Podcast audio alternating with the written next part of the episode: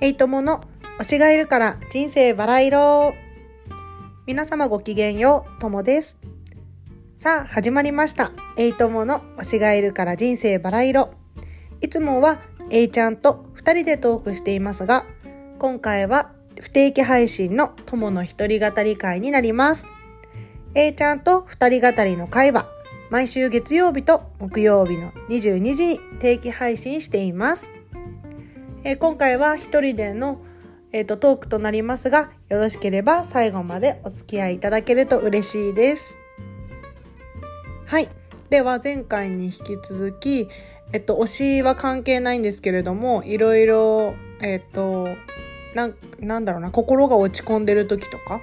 なんか沈んでる時に私が見ている作品のおすすめについて、えっと、話していきたいと思います。と前回はおすすめのアニメだったりとかあとは、えっと、グルメドラマが好きなんですけどその中でもお酒にまつわるものがメインの作品を紹介したんですが今回はグルメ食べ物に特化した、えっと、作品について紹介していきたいと思います。その前にまずえっと前回おすすめしたアニメーションのえっと、あたしんちなんですけど、私結構なんかジェンダーの問題について興味があったりとか、なんかいろいろ気になってしまうアンテナが立ちやすいタイプなので、私んち見てても、どうしてもなんか気になるな、みたいな。ちょっと一昔前の家族設定っぽいところがあって、例えばお父さんが寡黙で、なんか家族がみんなお父さんに対してだけはちょっとこう一線を引いてるというか、なんかね、余計なこと言わないようにしてたりとか、お母さんが娘と息子に対してなんかこう平等でなかったりとか、男の子はこうあって、女の子はこうあれみたいのがすごい強いので、そこだけはね、実はちょっと気になったりとかする部分もあるんだけど、それを飛び、なんかこう、超えるぐらいの笑え、笑えるというか、クスッと笑える日常感みたいのが私は結構好きで。なのでもしかしたらなんかそういうのが苦手な人は、ダメな部分あるかもなと思ったので、そこについてちょっと触れておきたくて、えっ、と、話させていただきました。それでは気を取り直して、グルメメインの作品について話していこうと思います。いや実はあの近日中にねアップしようと思ってたんですけど、えっと、私、えっと、個人的な理由なんですけど国試を受ける予定があってそこに追い込みの勉強をしておりましてやっと落ち着いたので、えっと、こちらをねあの今収録してるんですけれども、えっと、グルメドラマの大好きなやつ何個もあるんですけどその中でも厳選してあげるとまず一つ目が、えっと、お耳に合いましたら。えっと、これは、えっと、テレビドラマで、えっと、風磨くんが、えっと、もっと超越したところへで共演してた伊藤まりかちゃんが主演で出てるんですけど、風磨くんも確かラジオだったかなで、このドラマおすすめしてって、え、見なくちゃと思って私も慌てて見たんですけど、えっと、主人公が友人からの勧めで、ポッドキャストを始めるんですよ。まさかの、私もポッドキャストをね、その時は始めることになるとは思いもせずにこのドラマ見てたんですけど、えっと、伊藤まりかちゃん演じる、えっと、主人公の女の子が、ポッドキャスト番組で、えっと、チェーン飯、チェーン店のグルメを食べながら、チェーン飯の良さだったりとか、えっと、なんかそれについての好きをね、めっちゃ喋ってて、まあ、チェン飯っていうぐらいだから、まあ、ある程度ね、なんかもう、どこにでもあるようなご飯だし、なんかこう、別に特別な時に食べるものではなくて日常にあるご飯って感じなんだけど、でもそれってどこにでも食べれるから安心するよなっていうのと、誰にでもなんか基本的に一度は食べたことあるようなグルメだから、共感してもらいやすいような内容なんじゃないかなと思って、えっと、このドラマね、なんか風磨くんも当たり前のようにね、チェーン飯の話してて、いや私的には雲の上の存在のような人だから、なんか、風磨くんが私たちと同じものをね、好きでいて、同じようにチェン飯の話できてるっていうのが、あの、そのラジオで聞いてた時にもテンション上がっちゃって、なんかそれも含めてこのドラマは結構気に入っていて、えっと、大好きな作品ですね。えっと、続いてなんですけど、えっと、もう一つは主人公が男の子で、えっと、褒められたい僕の妄想ご飯っていうタイトルのドラマで、えっと、主演の男の子が、えっと、高杉真宙くんなんですけど、えっと、この、えっと、主人公は、まあ、超イケメンなのにひも手キャラって感じなんですよ。で、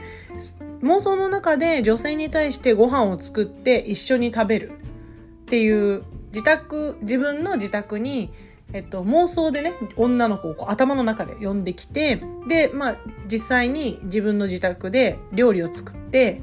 で、なんか食卓に並べて一緒に食べて、頭の中で妄想して、その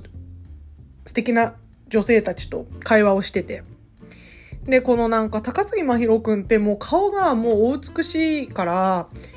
なんかこう、ひも手キャラなんてありえないって感じなんだけど、もう演技が上手すぎて、あ、こういう、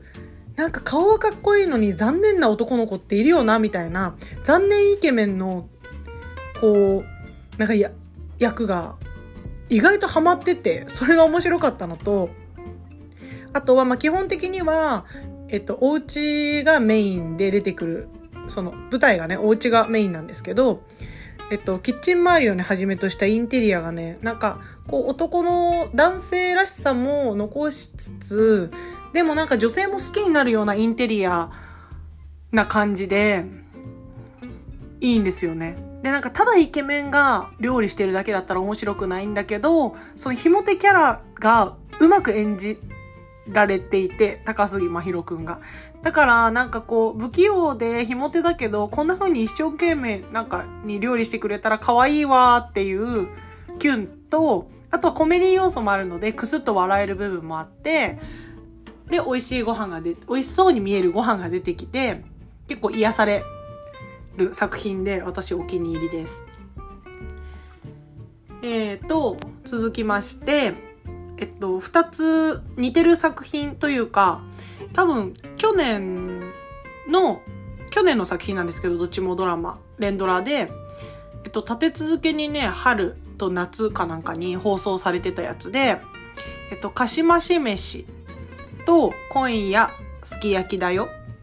っていう、えっと、もともとドラマ、えっと、違う、漫画原作で、えっと、ドラマ化されてる作品なんですけど、二つとも、なんか仕事とか恋愛とか、まあ自分のプライベートまあまあプライベートじゃないか仕事もあれだけど、なんかうまくいかないことがあって悩んでいる、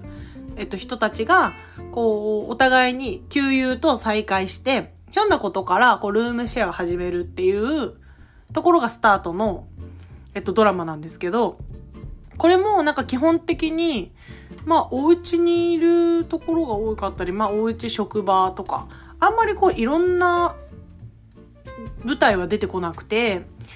で、いつも基本的にはルームメイトたちと最終的にご飯を一緒に作って食べるっていうほっこりした内容なんですけど、でも、なんかこう出てくるキャラクターたちがみんな、えっと、自分の悩みに対してこう葛藤をしてて、こう向き合いながら成長していくんだけど、なんか美味しそうなご飯を一緒に住む人たちと食べて、なんかこうほっこりしたりとか、こう安らげるような感じのシーンが毎回出てくるんですけど、なんかそれ見てると、なんか私が今一人暮らししてるからなのかもしれないけど、ご飯を誰かと一緒に食べるのってそれだけで幸せだよなーって改めて思わされて、で、しかもみんなこのどっちもの作品が、あの、まあ、荒さかな？大体それぐらいのさ20代後半から30代前半ぐらいの人たちに刺さるような内容だったりとか、現代的な悩みが多くて、で、なんか、そういう人たち同士で、まあ女性同士だったり、男女だったり、いろいろあるんだけど、なんかこういう関係性でお友達でいられるのっていいなっていうのを、その出てくるキャラクターたちを見ながら、そのキャラクターたちに嫉妬しちゃうぐらい素敵な関係性で、なんかいろんな友情の形あるなとか、なんだろうな。なんか昔だったら結婚して子供を産んでみたいのが正解っぽいっていうかそれが幸せっぽい感じに見えるけど、まあ、そうじゃない形もあったりいろいろあるなーって思ってなんだろうね、多様性みたいのを感じられるような作品かなって思いますね。で、特に、えっと、今夜好き焼きだよで、えっと、出てくる、蓮仏美佐子さんが演じる、えー、っと、太田愛子役、太田愛子っていう役をね、あの、蓮仏さんが演じてるんだけど、太田愛子ちゃんがすっごいね、可愛い衣装を毎回着てて、なんか結構原色の、こう、パキッとしたカラーをね、あの、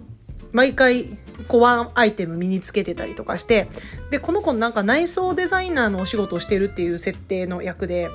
なのでその子の住んでるお部屋もめっちゃおしゃれで、いや、こんなおしゃれな家に住んでて、こんなバリバリ仕事できていいな、みたいな、なんか、でもなんか、なんだろうな、全てがパーフェクトじゃない感じの役で、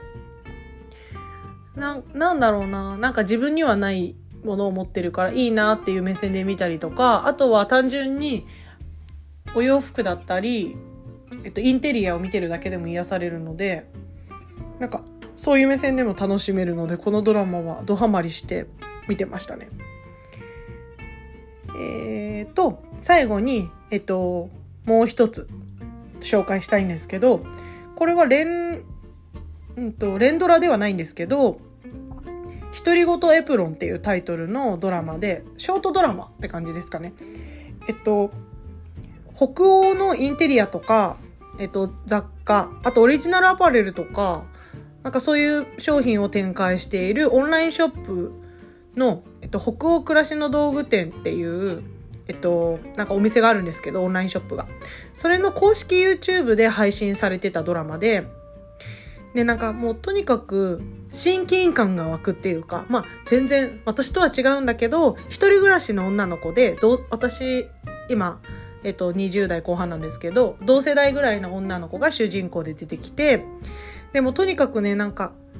うんと、その子が自分の好きなものに囲まれたお家で過ごされてて、てか住んでて、でもなんかすごい、ドラマとかに出てくる、え、都心に絶対この都心のどっかの企業に勤めてる女の人で、でもこんな収入あるかみたいなわけわかんない家に住んでたりするのあるじゃないですか、ドラマで。なんか、そんなに収入良さそうじゃないのに、こんな家に住めるかなみたいな。でも職場までアクセス良さそうだなみたいな。なんかありえない設定じゃなくて、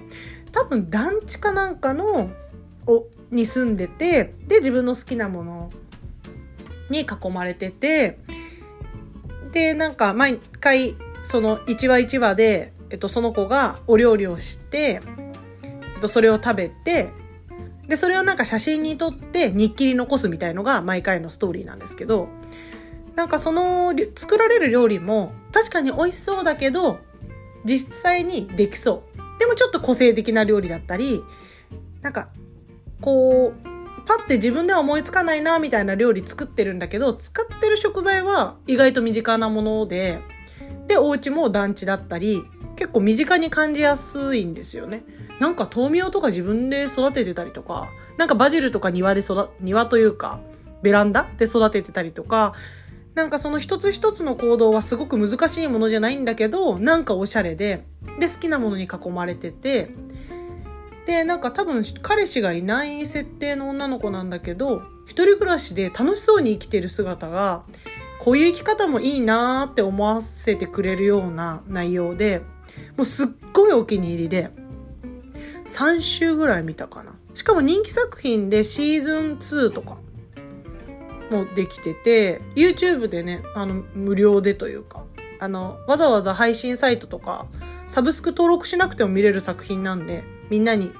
お料理が好きだったり、北欧のインテリア好きな人には刺さるのかな？あと独身の女性にも刺さるかな？っていうような感じの内容なので、ぜひ見てみてほしいです。で、あとなんか、この北欧暮らしの道具店っていう、えっと、オンラインショップのポッドキャスト番組もあるんですよ。で、そのポッドキャスト番組も私大好きで、自分でポッドキャスト配信して、する、始める前から、もうヘビーリスナーでめっちゃ聞いてて、なんか私女性同士の、しかも自分より年齢高めの、こう、なんだろうな。自分よりいろんなことを経験してる人の話聞くのが好きで、なんかそういうの聞くと、なんかあんまり気張って頑張んなくてもいいかとか、意外とみんなそういうことを過去に抱えてたりとか、いろいろ経験した後に幸せな、なんか、生活今送ってるんだな、みたいな感じで思えて、ちょっと心が楽になったりするので、ぜひそのポッドキャストもね、検索してみてほしいなって思います。それでは、えっと、最後までお聴きいただきありがとうございます。